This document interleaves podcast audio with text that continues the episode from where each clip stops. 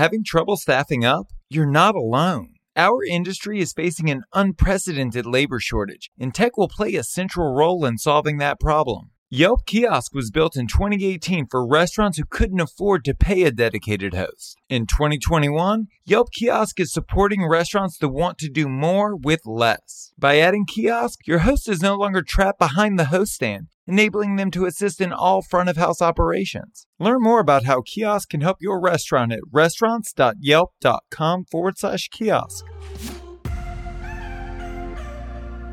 Welcome to Restaurant Marketing School. I'm Josh Kopel, a Michelin rated restaurateur. Together with marketing expert Matt McAllister, head of restaurant marketing for Yelp, we're unpacking the tools and tactics used by million dollar marketing agencies to help you grow your restaurant. Join us daily to get a marketing tip you can use in your restaurant today. Today, we're going to talk about when paying for advertising is the best option. Never. All right, end of episode. I think this is a great topic and this is a challenging topic. And this is a topic that is not challenging just for restaurants. I think that's my career for the last several years has been in technology, it's been in software, it's been in startups, venture backed or public companies. And the question is asked, even here at Yelp, when should we pay for advertising? And if that doesn't ring true to you, I'm not sure how big your marketing budget is, but Yelp's got some cash in the bank. And we still question every day should we spend or should we not? Almost always the answer is no. But when the answer is yes, it's because you have an exact audience that you want to target. I will boil it down to that.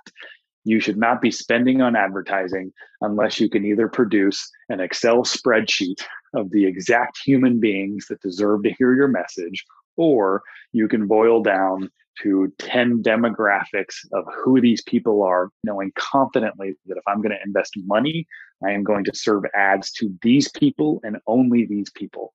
Advertising at a general scale, even on the consumer side, even if you're a restaurant marketing to diners in your city, is destined to fail, is destined to be inefficient. So until you've done the work of knowing, I want to spend money because I know exactly who I want to reach and I know exactly where they are, don't spend. Use free resources, create content, find partnerships, do email.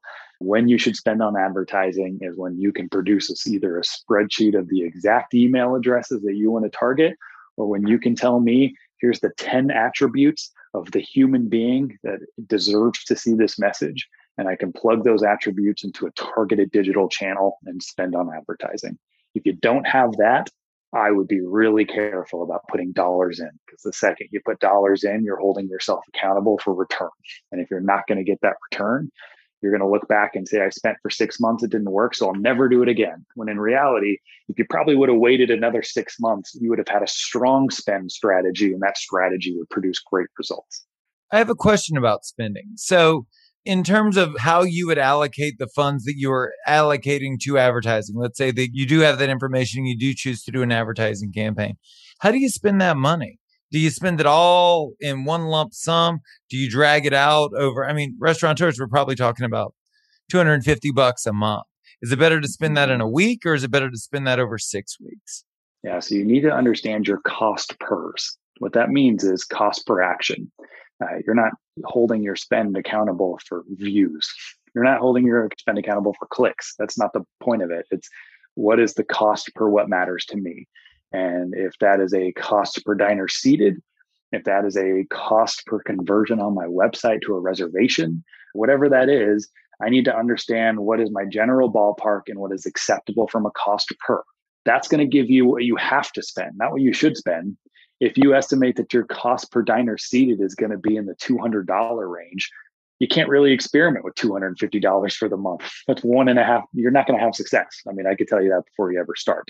So, what is my cost per? How do I spend enough on a daily basis so that I can at least achieve that cost per? And then I'm going to start at the smallest possible amount. So, it's going to be double, triple that cost per. And a round example if you're paying cost per leads and it costs you $100 to get one lead, that means I can't experiment with $300 for two weeks. There's not enough money. Those digital channels won't spend that money. They can't. The cost pers aren't big enough. So I need to spend large enough to do that but small enough that I'm going to get some learnings and I'm going to spread that across the platforms that I'm spending on.